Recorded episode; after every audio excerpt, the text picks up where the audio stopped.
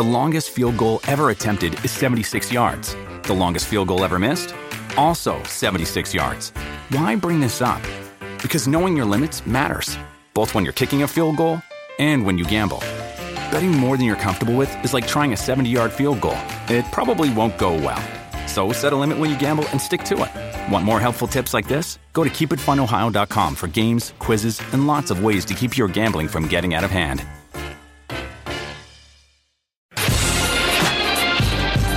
The Varsity Radio Saturday Morning Show, presented by the Nebraska Lottery. Strap yourselves in. Here are your hosts, Chris Schmidt. Y'all don't even know he was a virgin until he's 28, and now roll tide. And Mark Cranack. Time has come for someone to put his foot down. And that foot is me. Welcome to it, weekend editions here at Hail Varsity Radio, presented by the Nebraska Lottery. Busy week. We'll put a bow on it for you. Chris Schmidt, Damon Barr. And give us uh, a follow on Twitter at Schmidt underscore radio at Damon Barr. That's two R's. Mark Cranack is on assignment. We've been playing that game for, God, for almost 15 years on the weekend edition. If one of us is out, usually involving our kids, we are on assignment. What does that mean? He is gathering info and intel for a killer next Saturday when uh, my favorite's back. So Cranack on assignment, but the next couple of hours we'll dive in and uh, go full big red. Numbers to dial up 466 3776 466 3776 800 825 5865. So we'll dive into some Husker baseball. Big time win for Coach Bolt's crew last night. We'll hear from Will Bolt in a little a bit. In a little bit, dive into some uh, Nebraska spring football thoughts. Brandon Vogel, one hour from now. And the Iron Horse, Gary Sharp, also joins us in the 8 o'clock hour. A couple of great rewinds for you. Fun week of guests this week on Hail Varsity Radio uh, that included uh, Rick Pizzo from the Big Ten Network. Get his take on Nebraska football as he sees things this spring and moving forward from a national and Big Ten perspective. Some good insight on on year four for Adrian Martinez, and then uh, the Pride of Grand Island. Uh, Matt Vrzal going to be with us as uh, Verz, uh, standout Husker uh, in the '90s. Uh, we'll talk with Verz. We'll uh, hear that conversation and uh, get Verz's take on the O line and in the running game. Can email Chris at HailVarsity.com. So, just some takeaways this week from spring football and the, uh, the, the, the no panic, don't drink the Kool Aid take is is still weighing heavy. It was pretty funny with uh, just the amazing job Nebraska's video and social media department did. You know, uh oh, midweek, what was the what was the talk? What was the discussion? It was well, there was no Omar Manning scene. He was in sweats. Sky's falling. There's no Markese Stepp, and that is still a bit of a concern to me. Now, people smarter than I are like, nope, Stepp will be fine. He'll get back by by summertime, and he'll be able to do some work for the Big Red carrying the football this fall. But uh, uh, plenty of, of fun had with uh, lots of Omar sightings with the Nebraska Kool Aid video. So that was good news for Nebraska fans towards the end of the week. But things got kicked off with Adrian Martinez and uh, kind of his take on things, and also uh, a chance to hear from, from Mario Verduzco. And, you know, one of the more kind of poignant moments this week was the, the topic of benching, right? And the, the, the fact that Super Mario was was pretty pretty real with uh, with just what went down as much as he could divulge or, or wanted to divulge between the the uh, situation last year where Adrian was your starter, had the job, wasn't playing great, got pulled. And then uh, here's Luke McCaffrey. A couple of things that stick out here. A, Mario's like, look, man, I'm not the boss, I'm the position coach. So that wasn't my call. Okay, boom, and uh, that that told me a, a little bit. And you didn't really ever hear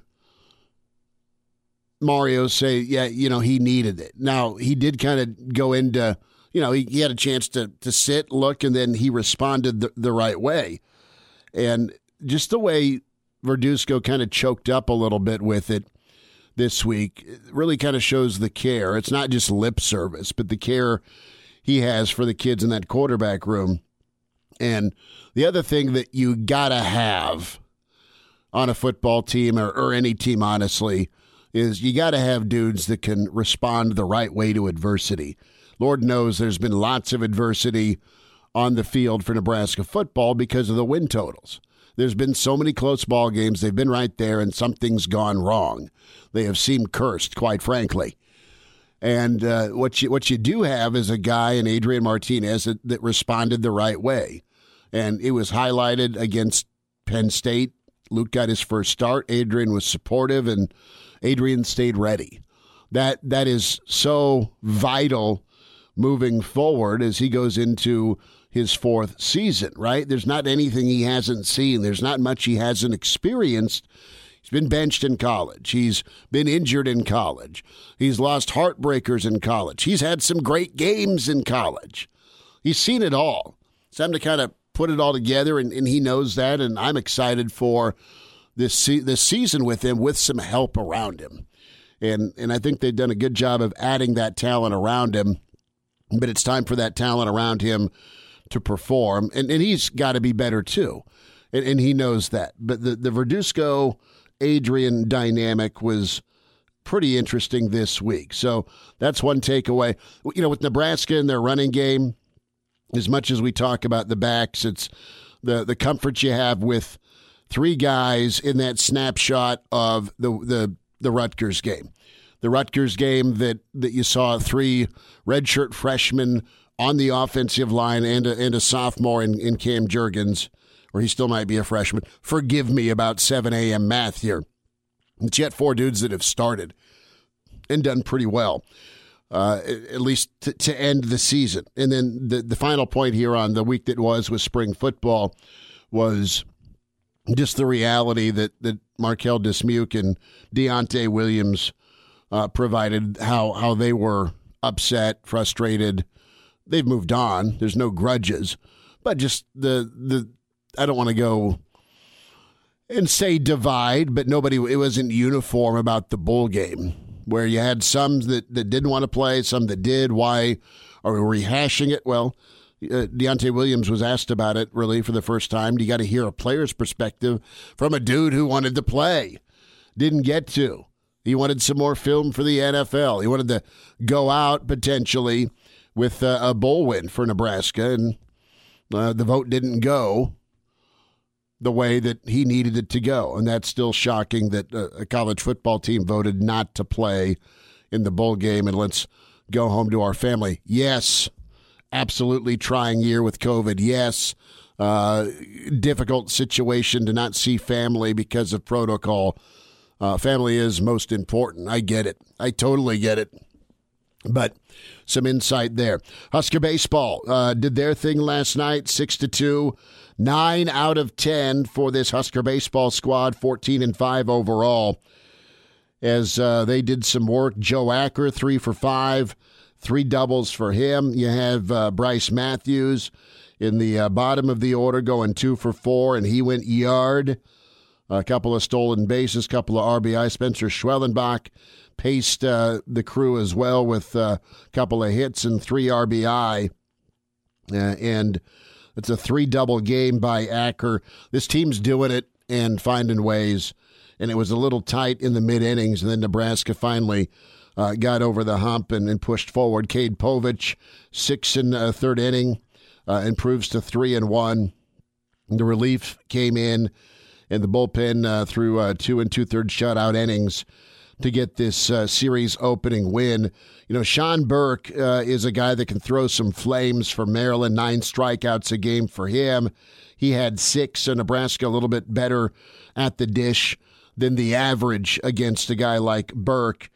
But uh, what what happened is this: Nebraska got out one nothing. Maryland tied the game, and the the key inning or half inning in this ball game was the top of the fourth Uh, Maryland led off with a hit, uh, and then Povich got a couple of outs. Uh, you had a runner on first with two down, and then you had a bit of a two out rally here, a double uh, by Maryland. Uh, and then you had a, an intentional walk to Maryland's bopper, Cowles. So you had the bases loaded, and uh, you had a, a, run walked in by Povich. But then you were able to uh, to get a fourth strikeout by Povich to get out of that bases loaded jam. Yes, you walked in a run. Yes, there was some two out hits, but one run was was it. Not all right. They they take care of business and bring home the uh, empty the bases, so to speak, which which could have been detrimental. So let's hear from Will Bolt in the post game here. Uh, and uh, again, Will Bolt's all about the details and small things leading to big things here. Here's Nebraska's skipper. Yeah, it's funny you ask. That that was one of the things we talked about before the game, Friday night game.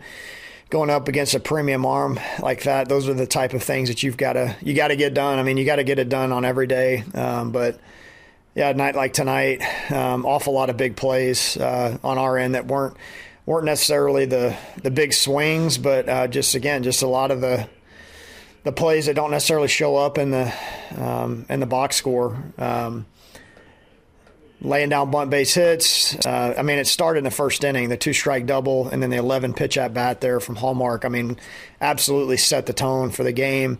Moving the runner over, and then Schwelly putting the ball in play with two strikes. Um, yeah, and there was uh, you know, one of the things I told the team after the game was it would have very easily um, could have been one of those days where you look up and go, man, we were so close. Um, Brice Matthews just missed hitting two three run home runs in the first four innings of the game.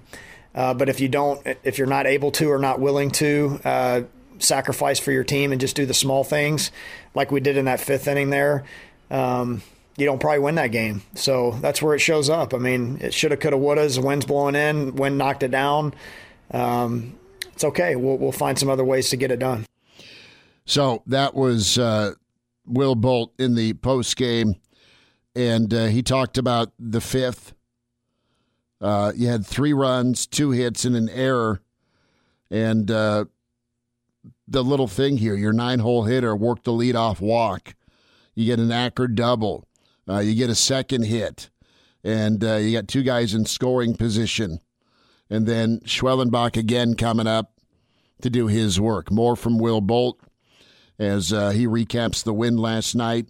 Uh, in Nebraska, and we talk about this with football, right? You want to see it from the practice field to Saturday afternoon.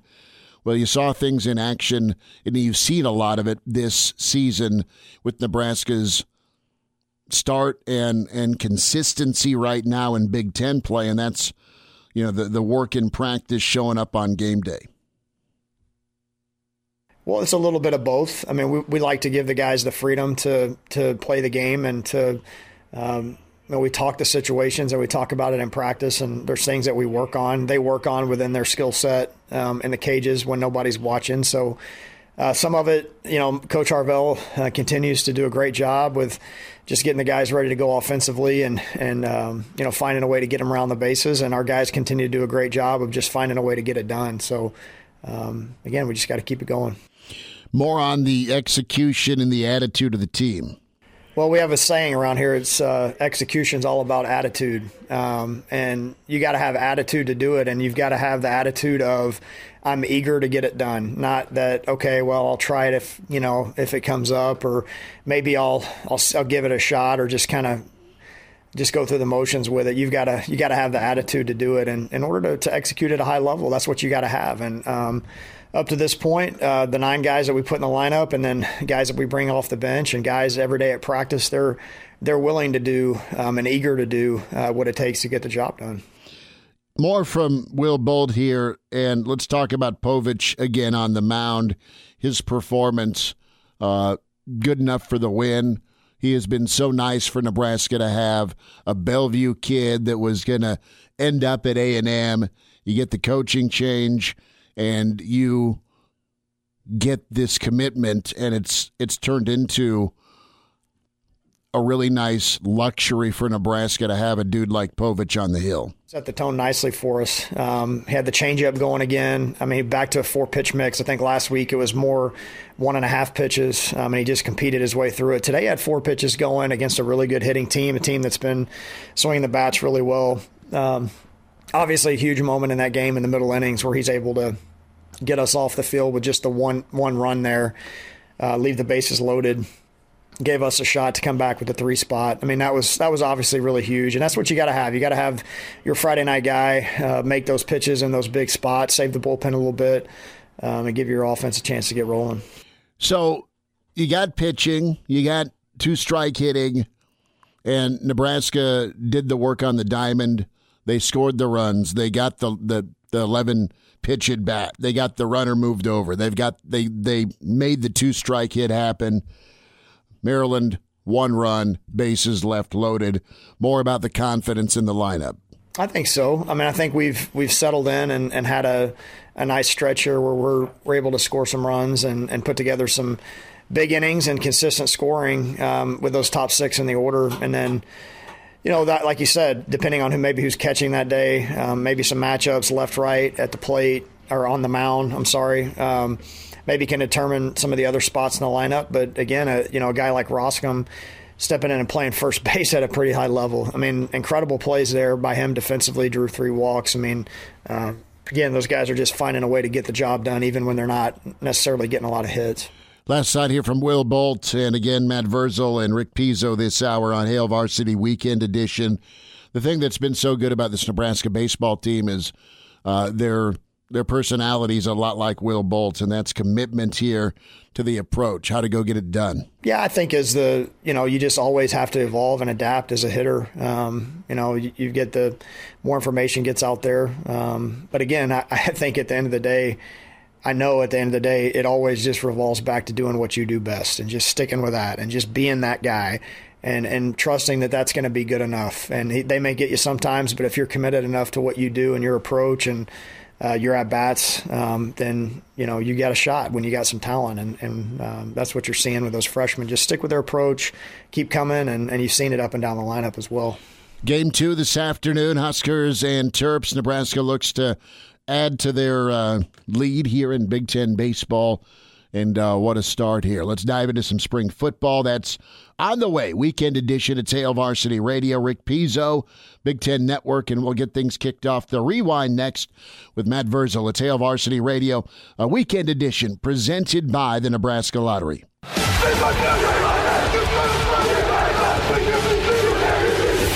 back with Hail Varsity Radio, presented by the Nebraska Lottery with Chris Schmidt and Mark Kranak.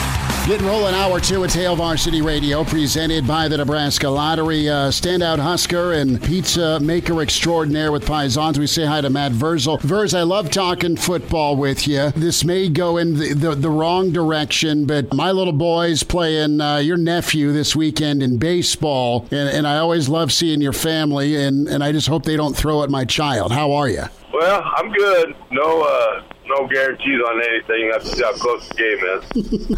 but you know they'll keep it they'll keep it shoulder down, so you don't have to worry about the noggin. But you might get hit in the you might get a cheek in there if it gets if the game gets close. There's plenty of cushion since he's a Schmidt right there. So, uh, Verz, it's it's springtime, it's football, man, and, and I know you, you're busy, but I always love your take on things. And where are you at from an optimism level? Feeling pretty good about where things are at, or is there just some caution with the optimism? Uh, Schmidt, I've said over. I don't have any issue with anything they do. Mm-hmm. The talent level, I, I think, is there. The the scheme is there. It's just now, for whatever reason, none of it seems to meet on Saturday. Right. And you know, you can. There's a camp of people that will say, "Well, look at how close it was last year, and he lost by seven, and he lost by six, and he lost by seven, and Illinois is really the only team that blew you out." And I'm in my mind, well, in Ohio State, of course. Mm-hmm. I said, but in my mind, I'm like, those things all still happen. Like, I'm not, I'm not a moral victory kind of guy. That's the beauty of competition in athletics is we get to go out in college football once a weekend and we get to figure out who's better. Mm. And Nebraska, unfortunately, last year was only better three times, and everybody else was better five times. So for me, uh, fixing the the little things that can win you games.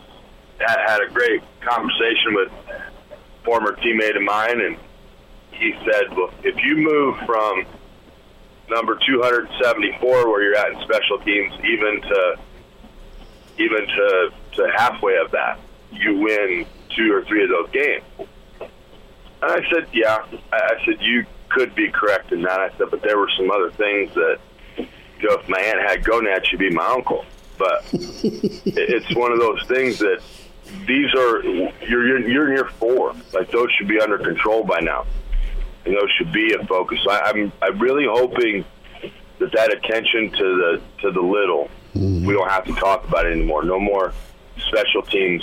Oh my God, we have to go on special teams, or oh my God, they jumped offside again, or oh my God, we did this, or oh my God, we threw a lateral pass. Like those things, we can eliminate that. Then I, I think they're really on a good trajectory. But your schedule now becomes more daunting. So they better be ready to roll right out of the gate, have all of the little things buttoned up, and, and, and now we can get a true gauge of what's happening.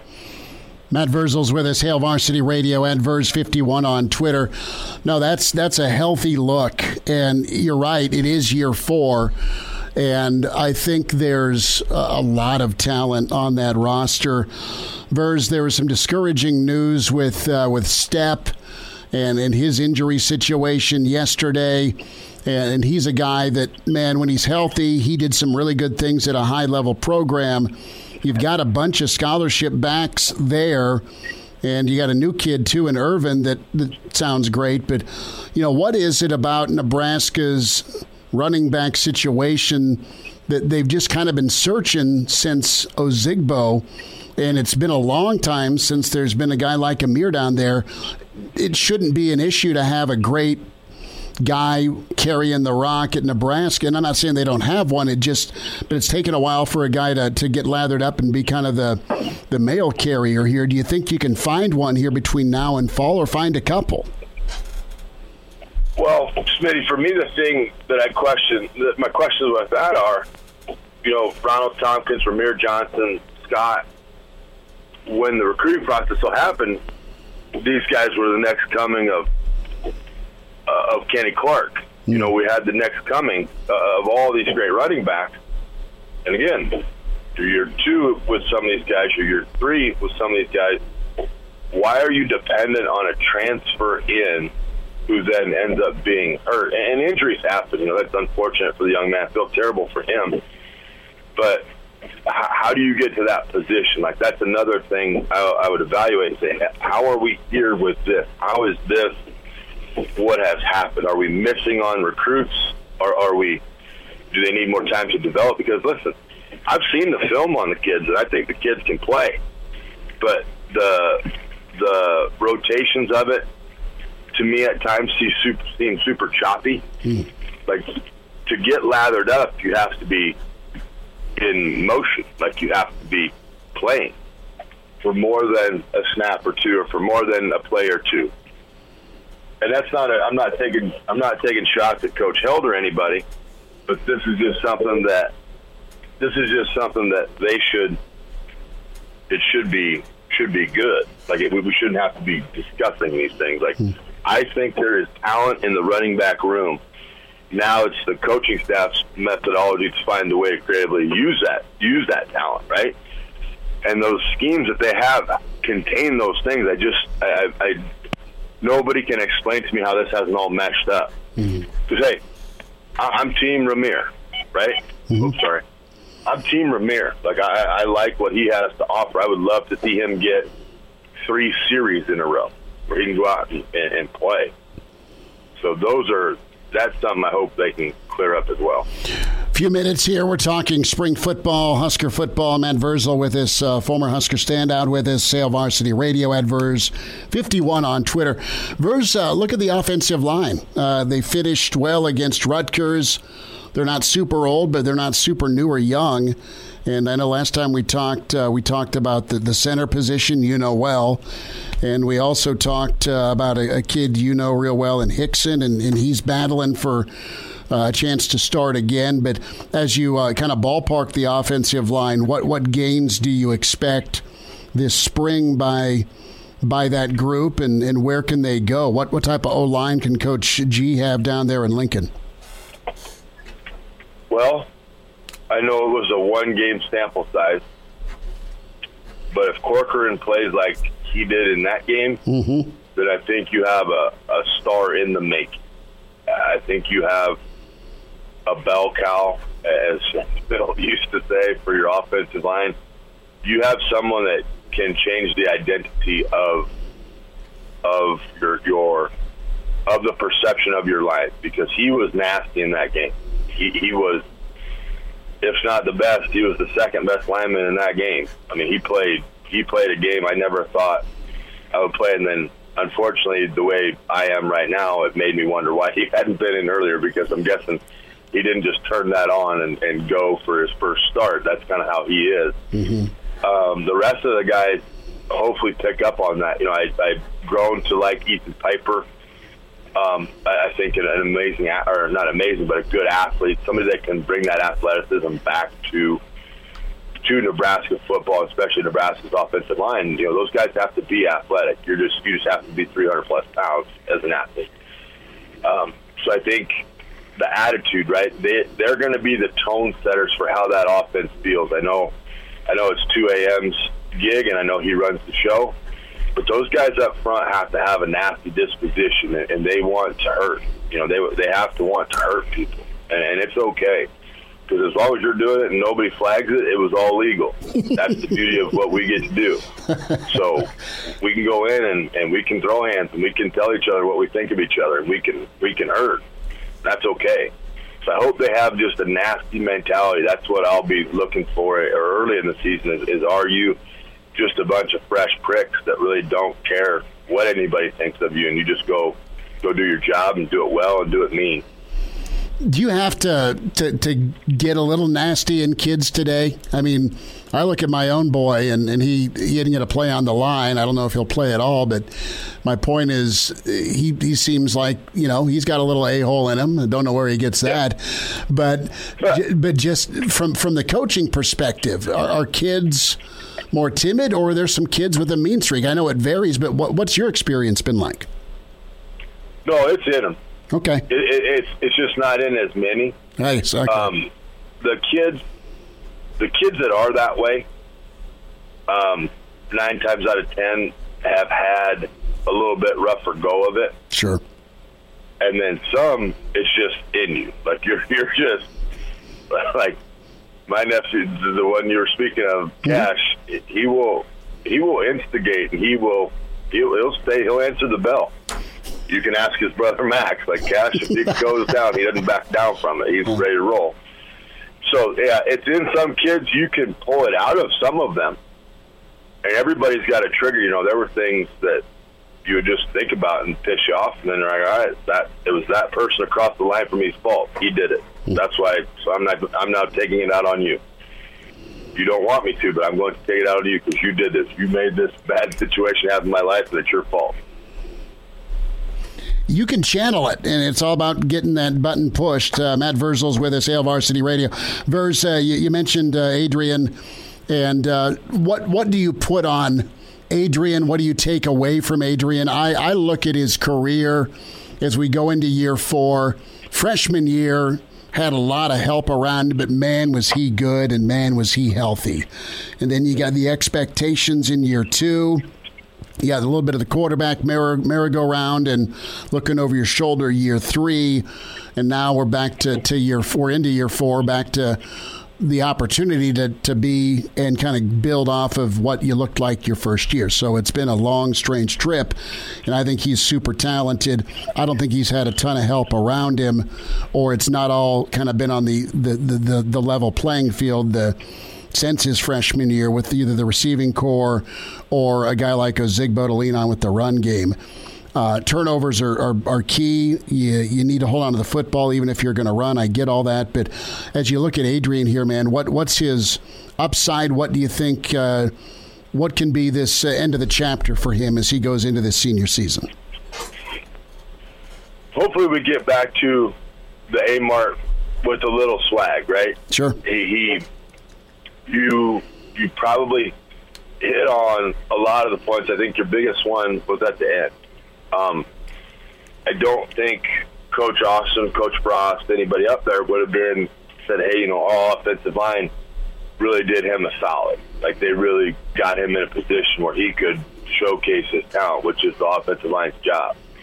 But that's not a dig on anybody. That's fact. If, if you watch the games, it's very hard to run a timing offense, and I'm not beating a dead horse here when your snap is off. Mm-hmm. It's very hard to complete passes when a member of your protection unit has whiffed on a block and there's a guy as you catch the ball that is literally a yard and a half from you. those reads come fast. Adrian has also contributed to some of those things by, by forcing balls into areas they don't need to go to, fumbling.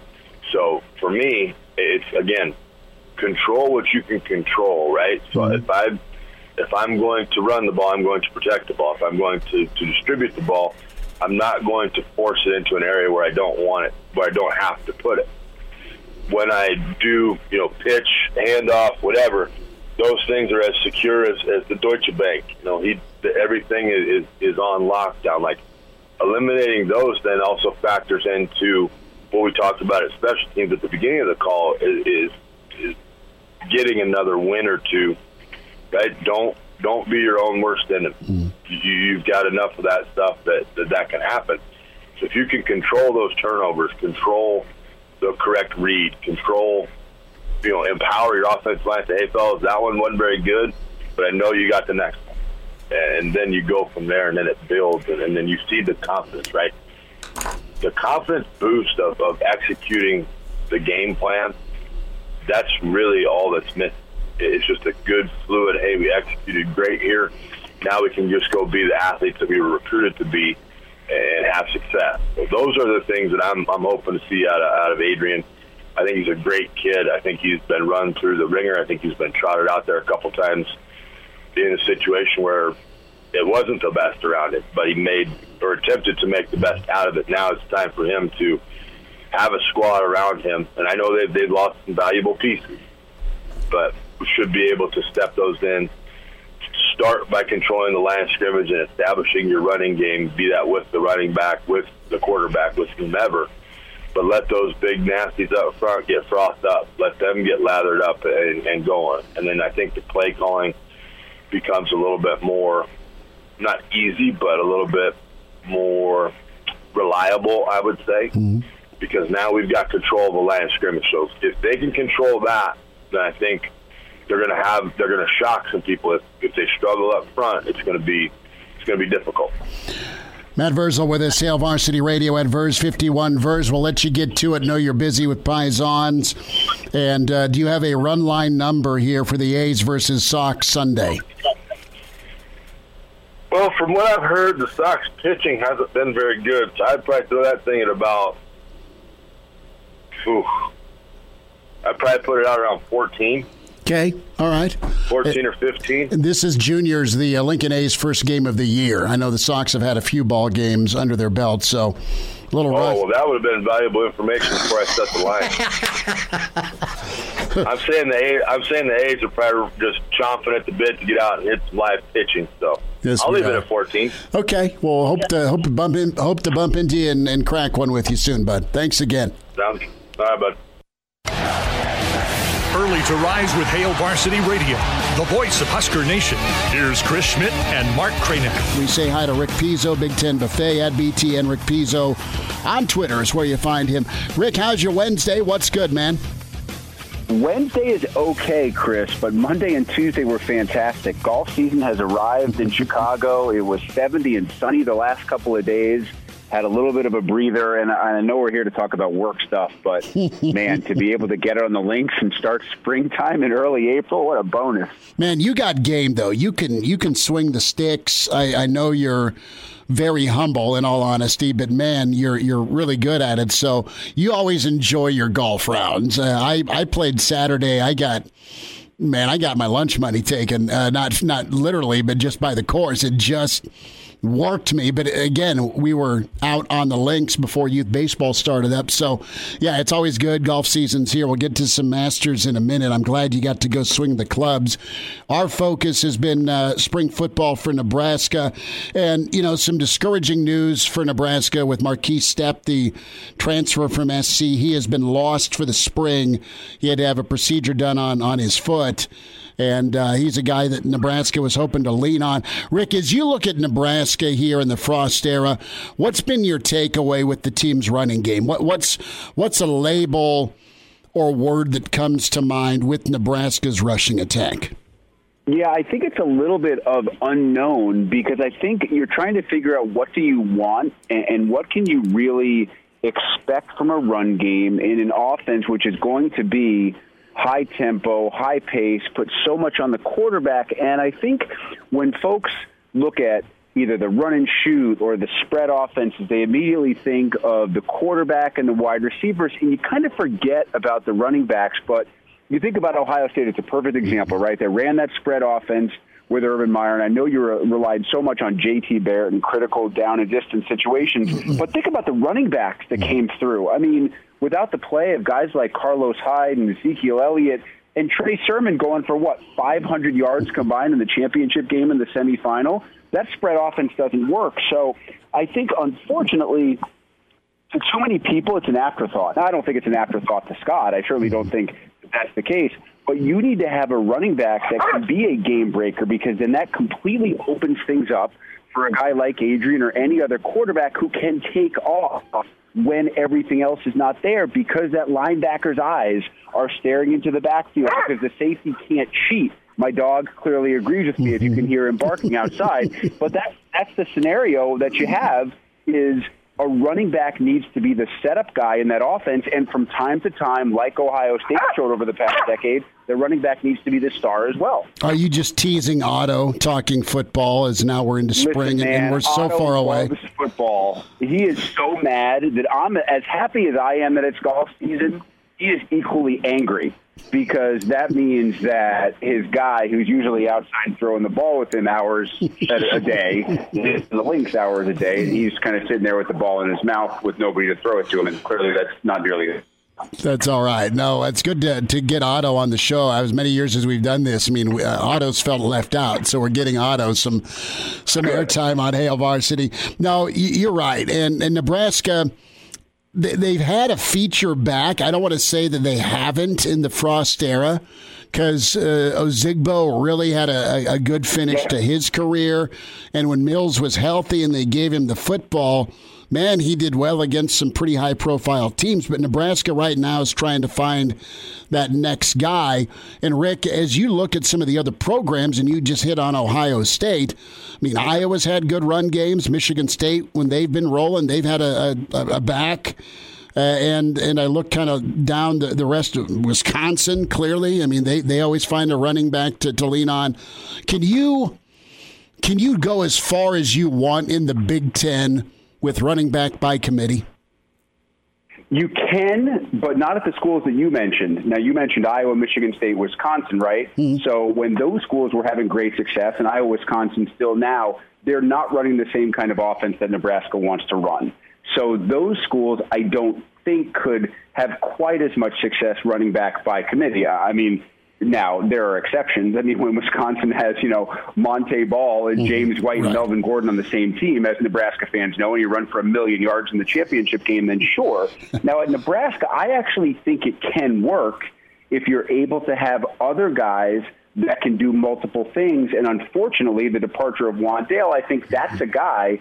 You have that Percy Harvin mold, right? And I hate to, again, I'm harkening back to an old Urban Meyer team but that Florida team had some good running backs and really good quarterbacks, but they also had another guy that you could spread out and move. And I think that's what Scott really wants. Mm-hmm. He wants to have a couple of guys, a running back or two running backs by committee, but also have that kind of player, that flanker, wide receiver guy who you can put in the backfield, who you can put out wide, because that confuses defenses. It covers up a lot of mistakes. It covers up perhaps an inequity on the line. It covers up a quarterback that's not having a great day.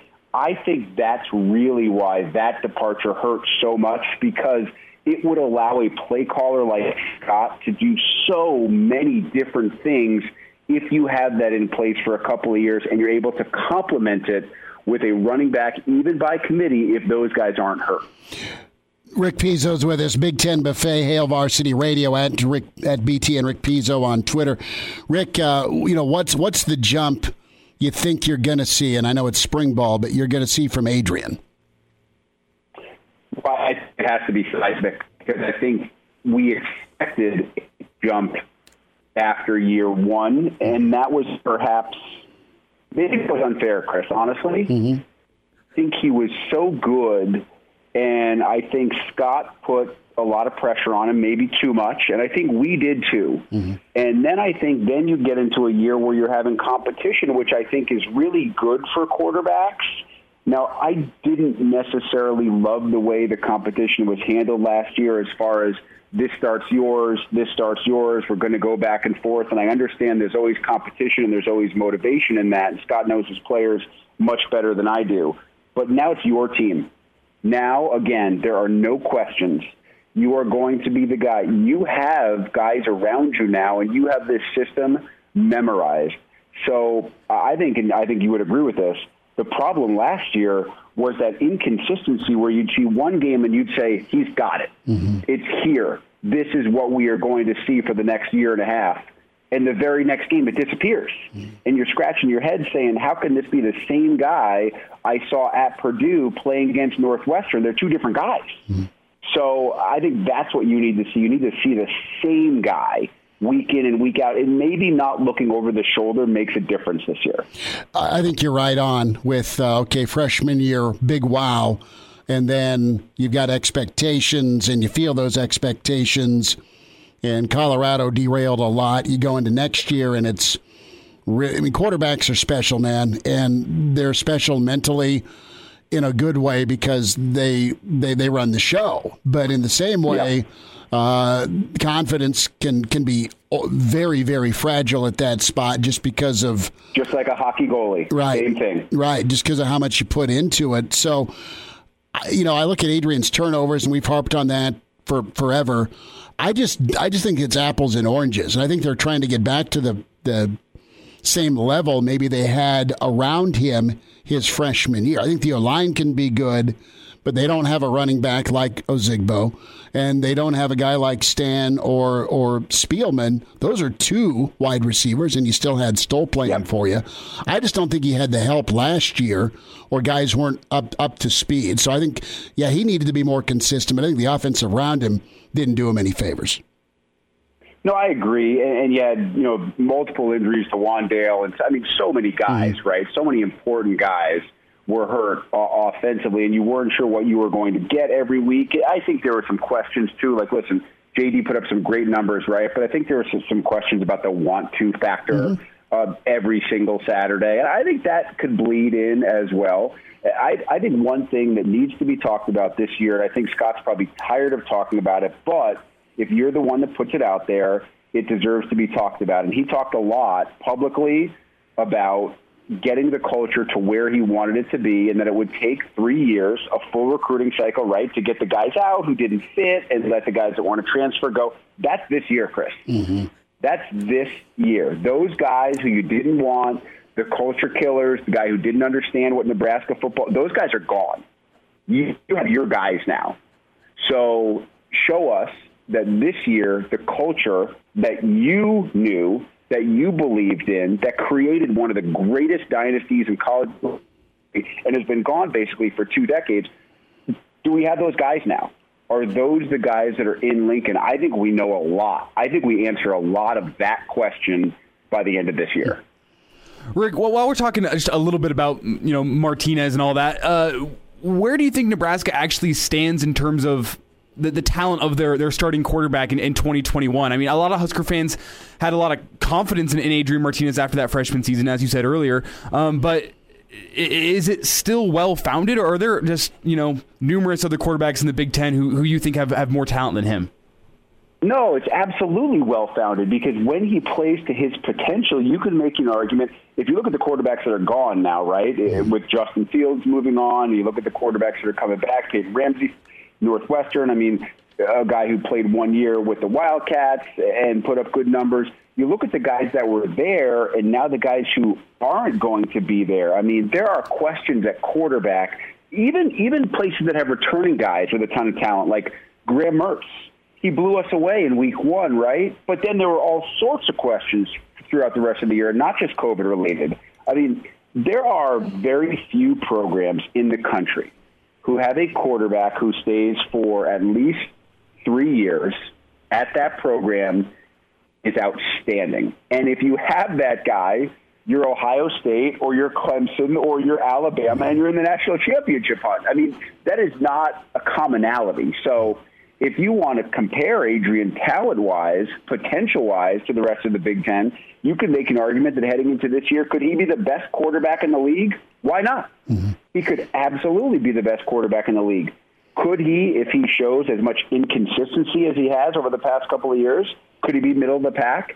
Absolutely. And that to me is what makes Nebraska such a fascinating case study in Big Ten football and building with a new coach in year four and building to where you're trying to get to with the first full group of guys that are your guys in a division that I'll be dead honest with you, fellas. I think is right for the taking this year. I think the Big Ten West is absolutely right. You want it, go out and get it. Go play better football and take care of the football and be good on special teams. Take a step defensively and uh, find an identity offensively. That's a long to do list, but it's doable. Rick Pizzo's with us, Hail Varsity Radio, Big Ten Network. Rick, uh, about a minute and a half here. Not as much time as we need for golf, but that's what we have. Your thought here on, on the Masters this weekend. Give me a win, give me a place, give me a show. I mean, you'll get your usual suspects, right? I mean, I think Justin Johnson's the guy that's perfectly designed for the course. He showed it in November. Justin Spieth, or Jordan Spieth, mm-hmm. I should say, to have him back and playing well. I think Justin Thomas is a guy that obviously this course sets up well for him. If I'm going to give you a couple of dark horses, mm-hmm. I really like the way that a lefty named Brian Harman has been playing as okay. of late. He's a guy who nobody talks about, but he loves Augusta. He gets around Augusta really well. People forget how well Sungjae Im played last mm-hmm. year. He's just in his second Masters. Young guy out of Korea, but I think he is a phenomenal player, and I think he has a very good chance. But at the end of the day, man, it is really hard to pick against Dustin Johnson the way that he's playing. Uh, I know that a lot of folks say Bryson DeChambeau can overpower this golf course. I'm just, I just until he shows me that at mm-hmm. Augusta, I'm not ready to buy. Uh, I mean, I think the the heavy money goes on DJ, but uh, as always at Augusta, first couple of rounds, you'll see a couple of guys who are on the leaderboard, and you're scratching your head saying, "Where did those guys come from?" I think Brian Harman, I think Matt Kuchar, a couple of guys that maybe make a little bit of a run that you don't expect. Rick Pizzo with us, Big Ten Buffet, a little Masters thoughts. And Rick, uh, enjoy uh, wonderful weather in Chicago. Keep them clubs dusted off and go hit him far and straight and, and say hi to Otto again. Thanks for a few minutes with us. The Hail Varsity Radio Saturday Morning Show, presented by the Nebraska Lottery. Strap yourselves in. Here are your hosts, Chris Schmidt. Y'all don't even know he was a virgin until he's 28, and now, roll tide. And Mark Kraynak. Time has come for someone to put his foot down. And that foot is me. Back with you, Tower 2. It's the weekend edition, Hail Varsity Radio, presented by the Nebraska Lottery. Chris Schmidt, Damon Barr, Mark Kraynak is on assignment. We'll catch up with Kraynak next week. And uh, we kick things off uh, with Brandon Vogel, managing editor, HailVarsity.com and magazine, and his book with John Cook, Dream Like a Champion. Vogues, good Saturday morning, man. How are you? I'm doing well. How are you? We're okay. So, where do you picture Kraynak being when we say on assignment? Hmm, at the Masters. Why not? Hopefully. it's an easy ticket to get, right? Oh, sure, sure. And you know about Kraynak's love affair with golf, clearly. Uh, so have you have you been have you been able to to sneak onto the luscious uh, land of of Augusta? I, I have not. I have skirted around the city of Augusta on the interstate, and that is the extent of my uh, my personal history with the uh, the capital of U.S. golf. Okay, yeah, I've I've had friends who've won the lottery in, in non-pandemic years and gotten to go, and it'd be awesome to check out someday. Right, someday we'll we'll do a Saturday morning show from Augusta because they allow that sort of thing. Uh, so, uh, yeah, we'll we'll dive into uh, to you know how Kraynak shot uh, this weekend, next weekend when we're all back together. But interesting week of football, Brandon, and and you know week two of spring uh, has come and gone, and the uh, the Kool Aid video, as it's now known, was out, and uh, over under before that video came out on on how many uh, profile shots of Omar Manning would be in that three minute clip. Uh, whatever whatever the number was, uh, and I would have set it pretty low, and I probably would have taken the under. Um, yeah, we were kind of talking as a as a staff a little bit, and it would just like I don't know if and now granted since we didn't get to see any practices in person in 2020, but like we just haven't seen Omar Manning on a practice field very much for Nebraska. Um, so I, when the news came Wednesday that he was out, even knowing that I'm like, oh, you know, he probably just rolled an ankle and he'll be back tomorrow. Um, just given the history of not getting on the field, it did make me a little bit cautious. So, um, yeah, I think that was a pretty pretty conscious choice to say, "Hey, look, look at this, look who's here," um, and, and good. It probably soothed the uh, collective stress of, of Husker Nation a little bit going into the weekend.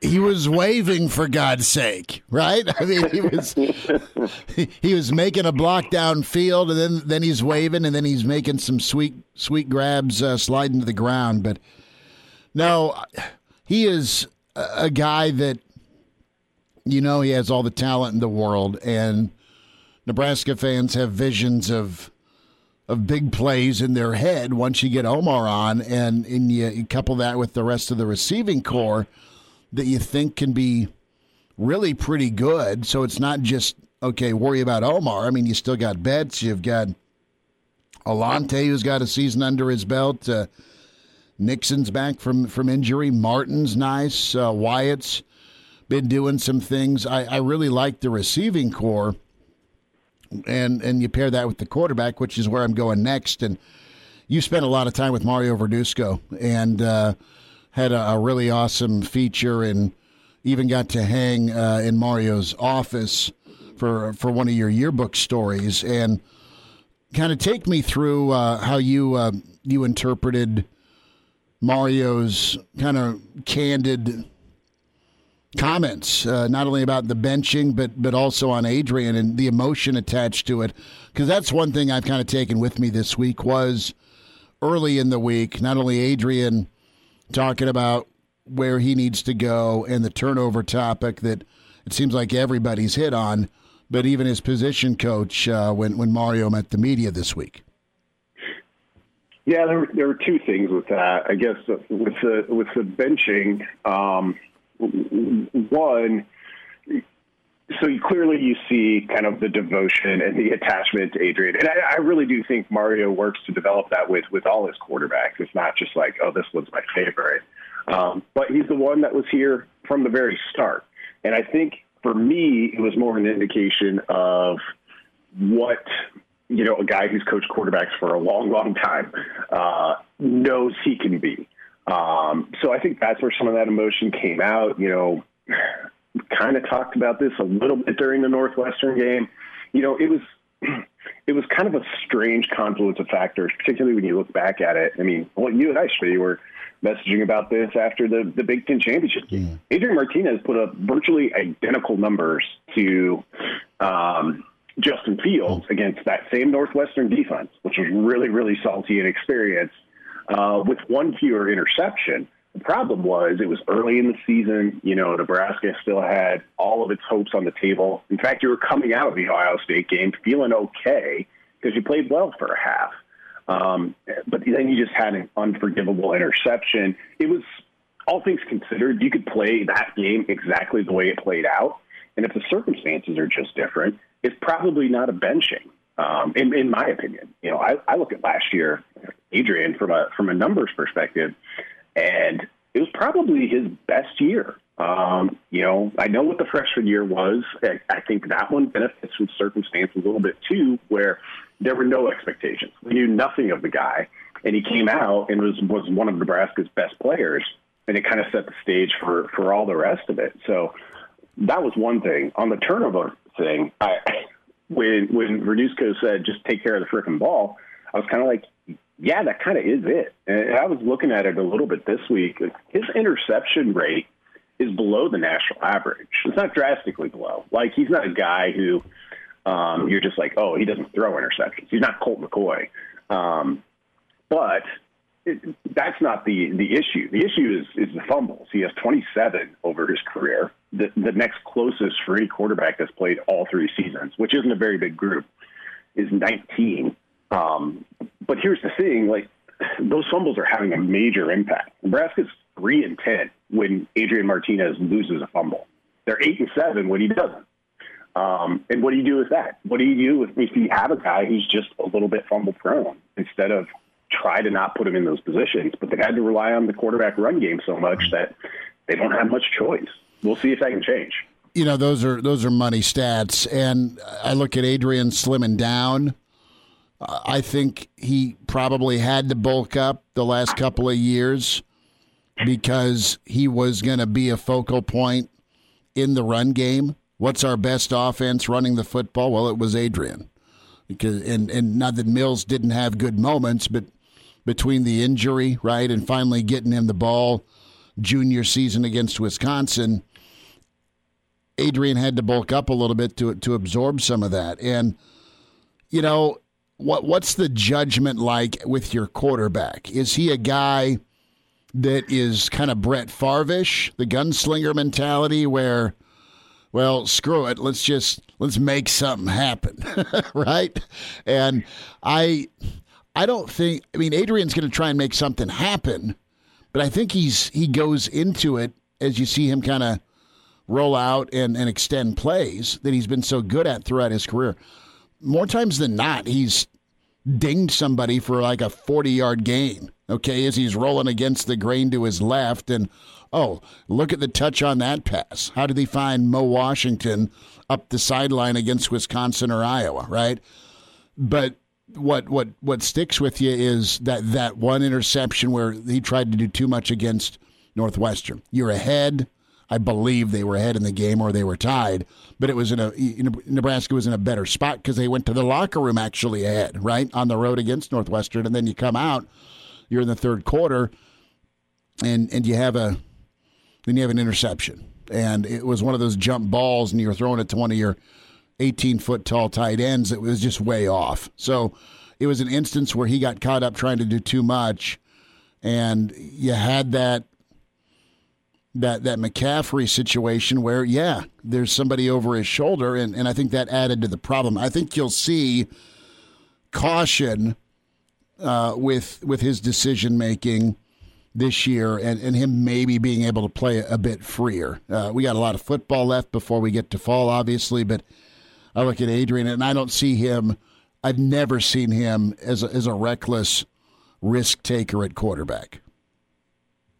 Yeah, it's such a it's such a fine line for for football coaches, and you know it's been that way um, really since since the quarterback position has uh, moved out of kind of the primordial sludge of being a primary running back in the early early days mm-hmm. to then you went to almost pure drop back passers, and and now you got guys that can do both. Um, and and how much do you limit that? Because it can be a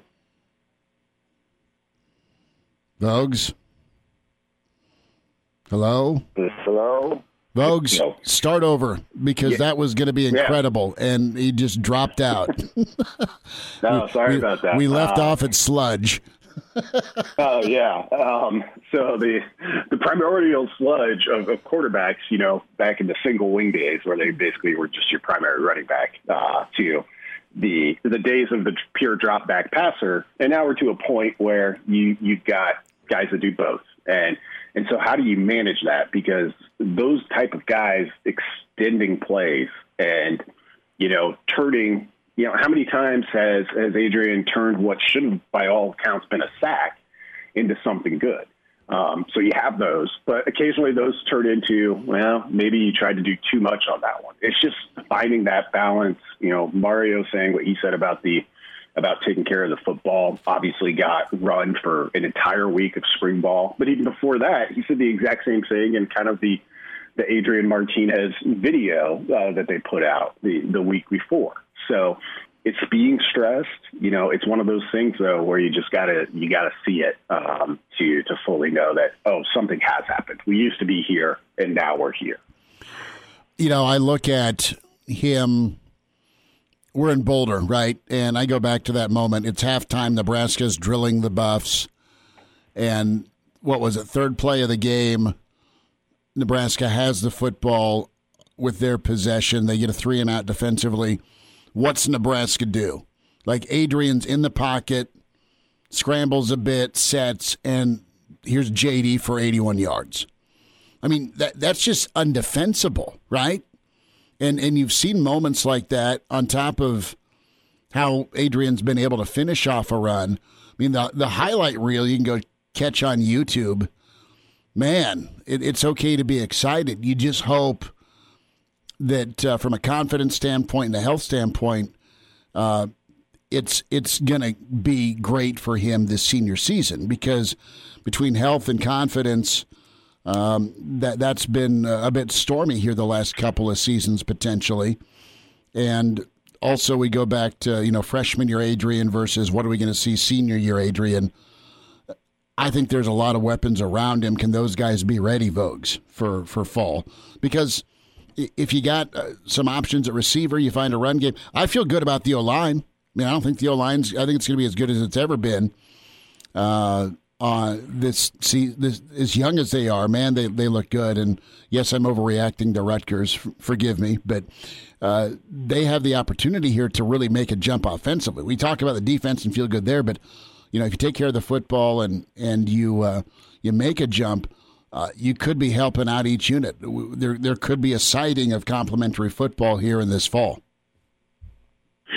Yeah, I, I, think they they have. You know, there's there's still a lot of unknowns for me on on offense, um, but they feel, and, and they should be entering year four. They feel maybe the most balanced that they've been a, across all of the positions. Like we can look at the wide receivers and be like, oh, there's not a lot that's proven there, but you've got you know three four guys that we can probably rattle off uh, the top of our heads that you're you're at least intrigued by. Uh, same with the running back room. Now that's you know not always the best thing. You know, it's great to have have a, have a running back coming back where you're just like, yep, that's the guy. Um, but but they don't. But I like I like the talent level, and, so I, I think there there is that, and and you know this kind of not to make this all about Adrian Martinez, but so much. There's there's been so many times where, and I think this started in 2018 when it was kind of totally a free roll. You know, he he's felt like he's had to do a lot because other pieces of it weren't working.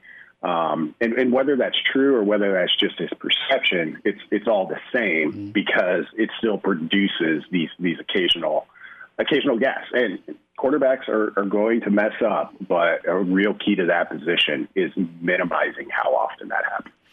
Right, and and that's so key. And, and Nebraska's not been clean enough in all three phases to to overcome one position's mistake here or there, and, and that's kind of the, the the drill down here this spring. Brandon Vogel's with us, managing editor, HailVarsity.com and magazine at Brandon L. Vogel on Twitter is uh, where you follow him.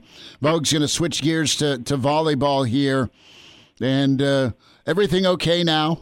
I mean, uh, uh, volleyball, the NCAA, ESPN, they've all responded. And hey, now we can watch and listen to uh, the matches now on ESPN. They've uh, come to their senses. There's uh, adjustment by the NCAA. And man, this thing, these storm clouds were really dark here about uh, 48 hours ago here with social media reaction. Coaches felt frustrated. Uh, Bush League, I believe, was the term used by Purdue's coach uh, towards the treatment of volleyball. And you, you love this sport. You cover it. You did a great book with a with a legendary coach in John Cook. And I, I don't think everything's okay, but it's better at least. Is that your feel here as we move forward for next week? Yeah, I feel like the outcry uh, has has produced some results. Certainly with ESPN, um, which you know, from their perspective, I could see it with just the setup on that first day. It's a it's a logistical challenge, but it's not impossible, um, which is which is what we got to. You know, the NCAA put out its statements kind of in response to this, and, and I, will give them the benefit of the doubt. I'll say some of that was probably true. Um, that you know things weren't exactly as they were kind of reported or coming out on on that Thursday. That said, you know revisit that day, and, and, Coach Cook talked about what he was hearing. He talked about being on a phone call with the other coaches who were really concerned. Um, we saw other coaches throughout the country as those tweets started to come out, kind of amplifying that. There was clearly something, well, multiple things that coaches were concerned about. So for the NCAA to come and say, yeah, none of this was actually part of the plan, eh, uh, they don't have the track record for me to buy that wholesale. No, absolutely. Vogues, uh, let's look ahead to Nebraska here and uh, another loaded Big Ten field here for the NCAA tournament. A little smaller field, obviously, but what's your your outlook for just how deep Nebraska can go uh, in this uh, 2021 tournament? Nebraska, Nebraska's strengths and a question or two you may have that, that could keep them from claiming another crown? Yeah, the draw the draw's not easy. Um, I mean, there's not going to be any totally totally easy paths here in in, a, in the volleyball tournament, but I'm assuming they'll play Texas State, Texas State, Utah Valley winner. I'm guessing that'll be Texas State, which which beat Baylor at, at, the end of the year and has played 36 matches. Which is the other kind of bizarre thing about this tournament is some of these teams have played a lot more volleyball than than the others. You know, and and then Baylor, you, you've got the top two Big 12 teams in, in your side. Um, well, not just your side, your your region. So they're going to have to be ready to go, which has been hit or miss at, at times during the season. Um, you know, we've seen Nebraska drop first sets to to some good teams. We saw them drop one to Michigan, which was kind of middle of the road. Can they be ready to go? How does this non-conventional setup affect not just Nebraska but all of these teams? Um, I, the good things in their favor. Lauren Stivrins is, is one of the best players in the tournament. You have that kind of go-to person. It, it's not an outside hitter um, like a lot of teams have. But, but you know, Wisconsin's go-to person is an outside hitter either. So that's good. I think a lot of it comes down to how well does Lexi Sun play um, as that that outside hitter who you, who you go to quite often. If she's playing at the Big Ten Player of the Week level that she did for two straight weeks, um, Nebraska has a chance to go pretty deep. Um, I, I think they make it all the way to the, the regional final where they will probably have a showdown with Texas. Um, and we know with those two programs the, the history that they share. Just beat Texas, right? I mean, just it's everyone's thought bubble. Beat Texas and keep on rocking. Vogues, uh, what else you got going this weekend? What's coming up on Hail Varsity? Yeah, so uh, we'll keep looking at. We've got some we've got some good stuff, some additional stories from from spring football. Um, one coming from Derek on on Samori Toure uh, in just about 45 minutes or so. Um, people should check out. Good to uh, kind of week recap. Greg's got a nice story coming tomorrow about um, kind of recruiting. It's it's a it's a weird time where visits aren't officially allowed, but kids are actually trying to get to campus.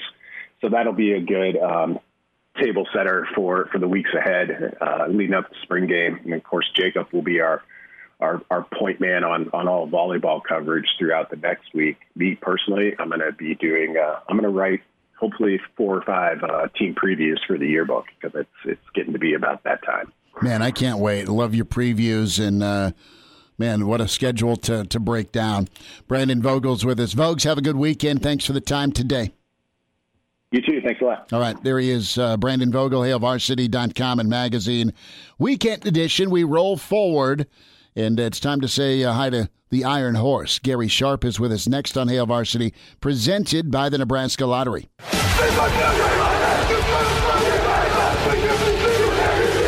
Now back with Hail Varsity Radio, presented by the Nebraska Lottery, with Chris Schmidt and Mark Kraynak.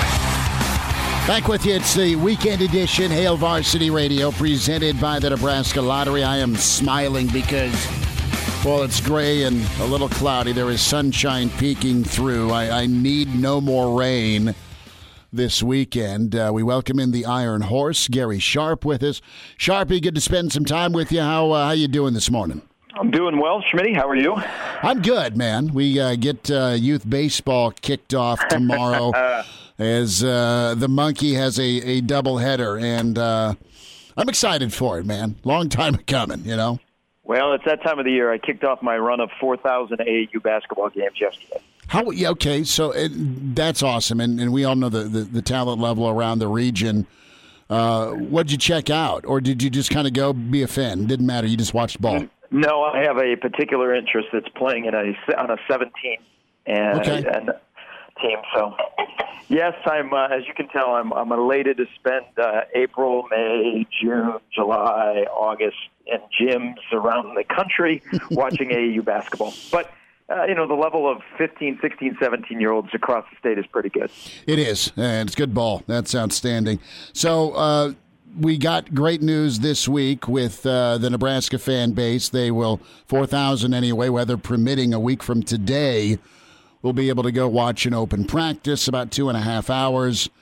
I was working in the morning, so I did not get down to see uh, uh, the first thirty minutes on on Wednesday, but plenty of footage was out there, and, and that was really cool. And so, if you and I are, are going next Saturday, what are we packing in the cooler? Because you can bring snacks. We can't buy a hot dog or a runza or a slice of pie, but uh, you can maybe bring in a snack or two, which is cool. I mean, you know, we, we've all heard uh, the legendary stories of folks smuggling things into Memorial Stadium. Now you actually get to bring something.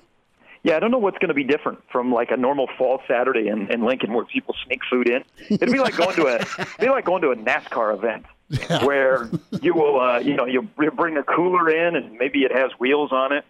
Um, I actually, you know what? It's a uh, it's a great idea by Nebraska. You know, we we we, we kind of we want as much content as possible during the spring, and we try not to overreact. But I have to say this: uh, kudos to Nebraska. They've had uh, they've had a lot of access for media, uh, whether to in-person interviews with coaches or players, or the uh, 30 minutes the other day to watch it. But I, I think this is a great thing for their fans. I mean, they understand how much their fans missed being in Memorial Stadium last year. To have a open spring practice, um, and you know, I mean, some people make some sweeping generalizations and overreactions, but it's a great, like you know, uh, olive branch to the fans ahead of the uh, spring game in a couple of weeks. So I, I thought it was a great idea, and I think it'll be a lot of fun next weekend. What are you trying to be cautious about and not overreact about? We see the videos. That's the snippet we get between yesterday or the the, the topic of Gabe Ervin and, and you know how mature he's been and the opportunity he's getting, or the the Markese Stepp news. Have you been able to to pump the brakes on things and, and not go too overboard? I know I know you don't, but what are you what are you really interested in uh, as as we move forward? Because I mean, I when I look at it, like I'm I'm anxious to see you know a healthy, locked in Adrian, right, and and and go forward. I, I want to see Omar Manning make big plays. I, I want to see the run game find a couple of guys that can hammer the ball. And you see some good. You don't want to overextend on it though. You gotta you gotta be uh, be cautious still. Well, I think you know defense should be what it is. What it is. They're veteran defense. Guys know what they're doing, so they can fly around a little bit more. On that side of the ball, you're just trying to build some depth and you know to to have guys kind of find their role, either first or second team. I think on offense, that's where a lot of us are, are watching. And you know, is Nebraska's concerted effort to throw the ball downfield is it real or is this just something they're working on in the spring? And I think it's important. You've seen any video you've seen. There have been a lot of throws downfield. Martinez has a throw to Betts on Wednesday that a lot of people are like, "Oh, okay, I like this." Um, but I think it's important. I mean, this is the year of Adrian to watch to see how he throws the ball. When you get past ten yards down the field, is he completing it? You know, what is uh, Toure and Manning and Betts? What can they do for you? So I think a lot of people will be focused on the offense because that, of course, is where the biggest questions on this team is, and, and really probably at the end of the day where this team is going, I think the defense will be really good and continue to make improvements, but the offense is going to have to find a way to win some football games this year. That they will, and uh, you need that that bubble between 17 and, and 30, right, for point totals in the Big Ten. It doesn't happen a lot unless it's a blowout against an opponent, but the, the Big Ten still pretty – salty defensively when you think of the Northwesterns and Iowas, and I know Northwestern's got to reload a bit, but you're just not going to turn it into a track meet. Gary Sharps with us, Hail Varsity Radio Weekend Edition, and uh, your uh, your reaction to the Stepp news as you know what were you kind of banking on him to be, and and how big is it in your opinion that he's not going to be physically doing much this spring? Well, I think it's a big deal. And I, I think anytime you're dealing with somebody that has a history of injuries and a foot injury for a running back, it's a big deal. You can't overlook that it's a big deal. Now, I hope that they diagnosed it early enough, and Nebraska, unlike USC, has taken care of this injury, and he'll be back on, you know, back in the mix in the middle of the summer, and he'll be good to go for fall camp. But it's an area of concern. Uh, you know, he, he has battled some injuries. When he's been healthy, he's been good, but – he doesn't do you any good if he's sitting on the sidelines. And he's a guy that is supposed to get into the mix to be one of your co number one running backs. And, you know, you kind of want him with that experience. But what it does, and so don't focus on the negative here. Mm-hmm. But again, I'm, I, I think people need to be concerned and watch that as the next couple of months unfold. It does open the door for a guy like Gabe Ervin, who shows up and is early on campus and can get right into the mix and can get a ton of reps because it appears that that running back room is kind of banged up right now early on in spring, which is not a good thing because you don't know very much about anybody in that room. So for a young freshman to show up and kind of, you know, I I, I looked at him from his size as a Mikhail Wilbon type size. Brian Christopherson had a great comp. Brandon Jackson, just the way he Good. runs. I, I, I think he's somebody I like coming out of high school. I think he's got a great opportunity here to get into the mix because Markese Stepp is not involved. But I wonder about the rest of the room. Who's going to get up and who's going to be consistently good? Who's going to be on the field for you? And where did Rahmir Johnson go? I'm I'm concerned about the running backs outside of Gabe Ervin. I'm I'm wondering where those guys are going and who can stay on the field. I love anytime I hear Brandon Jackson. That that makes me smile because you, that dude was a second round pick, had a nice career and was he so good at the one cut and then just go in the uh, in the in the Callahan era in that uh, that Big Twelve West team? Gary Sharp's with us as we look at the running backs here. Sharpie, to your knowledge, what what is something that's that's holding a guy like Thompkins back? What's holding a guy like Morrison back? Johnson Rahmir's been here three years, and you saw him against Iowa, and then of course you had Marvin uh, Scott as well give me a like a pro and, and not a con, but just a a, a, a, reason that, that maybe their their progress has been delayed. Well, I think Thompkins and Morrison just getting on the field, whether it be for injuries or COVID, they're they just need to get on the football field so we can see what they're like. You know, Marvin Scott is on the field, and, and Marvin Scott has gotten opportunities, and he'll be in the mix. The one guy that is kind of a mystery to me is Rahmir Johnson. You know, we've we've seen glimpses. You go back to his freshman year where they preserved his uh, redshirt season, and that game against Maryland, where he was able to show off that great speed we fell in love with with him coming out of high school from New Jersey. And then last year, you were waiting for him as Mills was trying to figure out his way and what his role was. And you know, Nebraska didn't do a good job to the running backs of being committed to the running game from that position because it was it was basically quarterbacks uh, uh, or Wan'Dale Robinson Mm-hmm. running the football. I go back to the Iowa game. You remember the first drive uh, against Iowa for Nebraska in the second half, where Nebraska scored. There were some nice plays by Rahmir Johnson in there, and Johnson scored the touchdown. And I'm thinking, here we go. Rahmir Johnson has arrived, and then he hardly ever carried the ball the rest of the season. And the knock has been on Ramirez. He's got to get in the playbook. He's got to know the plays before we trust him out there. Well, it's kind of go time for him because you're going now into your third season. You've got to know the playbook to get on the field because I like him. I think he's got great speed. Um, I think he's, you know, his body has gotten a little bit bigger. But where is his role? Whatever happens through spring football, I don't think all of those guys stick around after the pecking order is established after the spring. There's just not enough footballs to go around. But I don't think also Nebraska hasn't found that just number one running back. We're always looking for that co one, two, and three. I don't know that Nebraska has a number one guy, and and and I and that's that's something that has hurt that position over the last couple of years. You know, since Ozigbo was here, that seems like a long time ago that Devine was here and ran for over a thousand yards. Now, some poor recruiting misses have hurt that position as well. But it's go time for that position, and Ryan Held, you know, let you know what a sense of urgency there is. Does that blow you away that we're talking about Nebraska football and it, it's not the power eye option uh, offense anymore? That said, Nebraska should never have. Uh, are you of the belief Nebraska should never have a, a problem recruiting a number one guy, a, a, No, I- a dude in that room? Well, it's been a it's a it's a position that has some great history at Nebraska. I mean, it has a Heisman Trophy winner. It should be a position, and it had a, it's had a really good run of of solid running backs that have gone on to NFL careers. You know, you look at Helu, you look at Burkhead, you look at Ameer, but it just hasn't happened. Now, you know, Greg Bell and Mo Washington were supposed to take care of that. They're no longer here. I think also when Nebraska's idea of what they want to do in the run game is how committed they are to it. Do they trust the offensive line? Do they trust the running backs to run the right way, find the right hole, run in the scheme? You know, it's a, a lot of trust that's involved, but at some point, Nebraska has to rely on running the football with running backs and running the football when they need to run the football and having success. You know, we'd love to have the the Rutgers game plan all the time, and maybe that's possible because that offensive line is essentially going to be the same offensive line this year. But in that game, you made a commitment to running the football first with the running back, if need be, with Martinez. If that's the case, if you commit to running it out of the running back position, then I think we'll see that position start to to settle down. But there's some guys that have to step up in that room and, and, and take the load and run with it. I think Gabe Ervin's got a great opportunity with more reps this spring. We'll see who follows.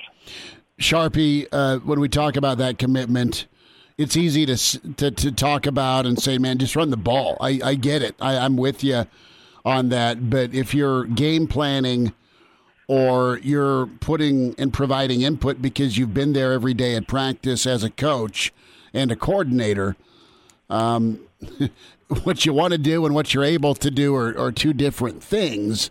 You feel good about the O line. You feel good about finding a couple of guys in the running room, and y- you pair that together. Maybe you move forward with it. What do you think's been the trust issue? Has it been more O line, or has it been more uh, of of the running back room?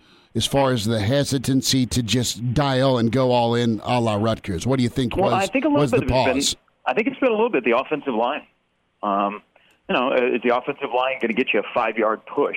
Uh, are they going to are they going to hit the right block so this isn't going to blow up? Um, and then it's who's the running back? You know, when Dedrick Mills was healthy, Dedrick Mills was pretty good, but Dedrick Mills wasn't always in the backfield. So I think it's a a laundry list of things that have plagued Nebraska in just running the football. You know, I love the quarterback power run game that we saw at times last year with Martinez. I think the running game will change this year, and I and I think a couple of things do this. I think how the offensive philosophy, Schmidt, changes a little bit because the defense is going to be a strength, and you're not going to have to score, score, score, score, score because I think the defense will do well enough to keep games low scoring. But you don't have to go and score 45 every single game or have that sense of urgency when you're out there playing on offense or you're calling. I think the offensive line will be better. They have, uh, you know, they're changing a little bit of how they block up front um, in their zone scheme, and then I think the running backs will be different as well. Plus, you you also have to consider your backup to Adrian Martinez right now is exactly guys that haven't played. so are you going to put him in harm's way and, and have him run the football as much as he's run last year and the year before? I don't think so. So it just adds a little bit more to need the running backs to be good. Running backs read their holes, get there, run north south, run east west, and then make a commitment as a whole to run the football and be able to run the football when you need to run the football or want to run the football. Gary Sharp's with us. A couple more minutes. Hail Varsity Radio Weekend Edition.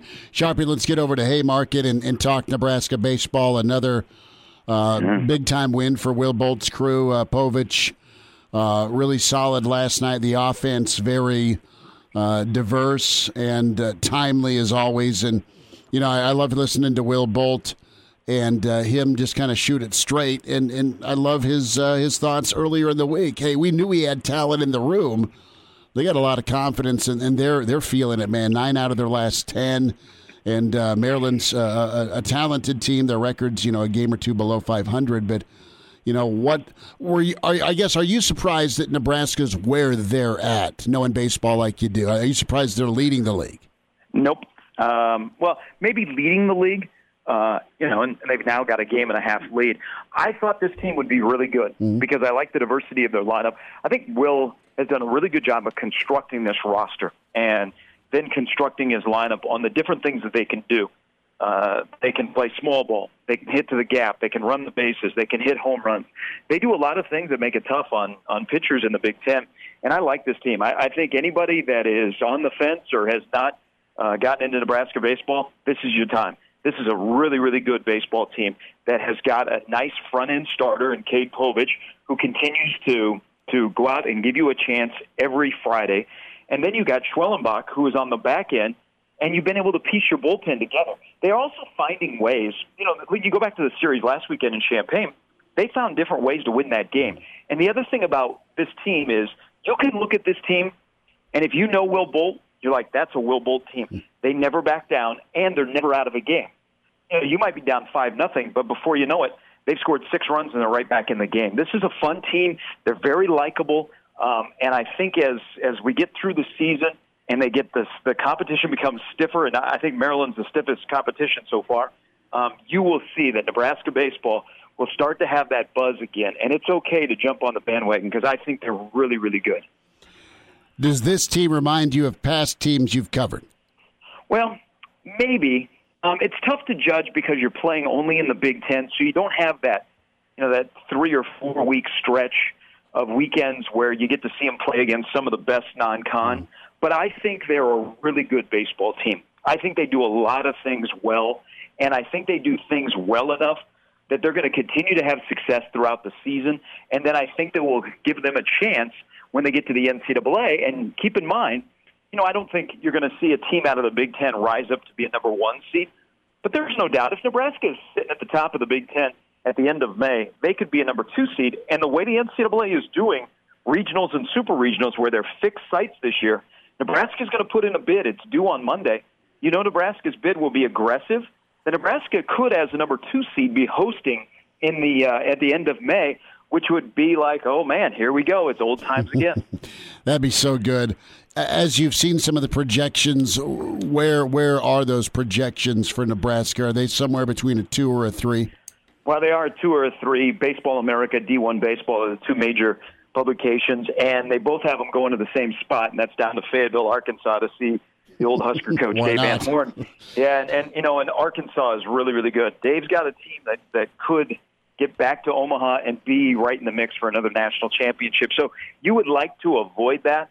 Um, but I, I would be very curious to see what the NCAA does when they get to the middle of May and they announce what the regional sites are going to be because it's going to be on merit how they do it. If they'll just be pretty obvious on the top 16 at the time, or if a place like Nebraska, even though Nebraska wouldn't be a number one seed, would still get uh, the ability to host at Haymarket Park. Elijah is uh, on assignment this weekend down at Arkansas Ole Miss, so he. Uh, I, I hope he's got plenty of aspirin with him after a Friday night there. Uh, down there at Ole Miss. Sharpie, you have a great weekend, man. Enjoy the hoops uh, and enjoy the baseball. Thanks for jumping in with us today. Hey, enjoy the Masters as well. You too, bud. Take care. Gary Sharp with us, the Iron Horse Hail Varsity Radio Weekend Edition. Uh, you missed the show. Please uh, check us out. Give us a review. Tell us what you think, and can do so. Three different platforms to find us on the uh, the podcast side of things: uh, iTunes, Spotify, Google Play, and uh, interviews are posted. A couple of different spots: ESPNLincoln.com, and also uh, that on-demand section with ESPNLincoln.com. Also on Twitter at ESPN Lincoln. Give that a follow. Give Hail Varsity a follow. And uh, can find Damon on Twitter, Damon Barr, producer extraordinaire at Damon Barr. That's two R's at Schmidt underscore radios, where you follow me at Mark Skurs for Mark Kraynak, who will be back this weekend. Damon, what is on the agenda today? Well, first of all, uh, heading over to family, see them. Haven't seen them in a couple weeks, actually. I was gone for Easter. So heading to the parents' house, uh, checking in with them, helping my sister move apartment back home. Uh, she's moving so you're home, moving. so you're moving. I'm moving her, and then I'm. Then you're moving. Moving, my. I, I I move a month later. We're just okay. getting ready, but uh, definitely starting that process. So it's going to be a long day of uh, hauling furniture for myself, dude. I mean, do you have that friend you can go to, kind of like the Seinfeld episode where you, I know, you know, Keith Hernandez was tapped by Jerry or vice versa and Jerry had to help Keith Hernandez move, right? Do you have that buddy you can call up? I remember moving into the dorms my freshman year, and I had a buddy named Reggie who smoked Marlboro Reds, and we had to take the stairs six floors. I was in way better shape then, so it didn't hurt me, but he about threw me out the window because let's just say the uh, stamina wasn't what it needed to be because he had 70 year old lungs. Well, unfortunately, I'm the friend with the truck, so it's kind so of reversed you. on me. I'm that friend, so that's the role I play. Uh, it's just whoever I can scrounge up to say, hey, uh, pop in the car, we're, we're driving across town, but uh, yeah, it's usually me on the receiving end of that phone call. I absolutely despise moving, and I I will budget and budget and budget to pay someone to, to do it. yeah, I, I'm I'm pinky in the air a hole. Yes, I am. I'm sorry, but that's I hate it. I hate moving.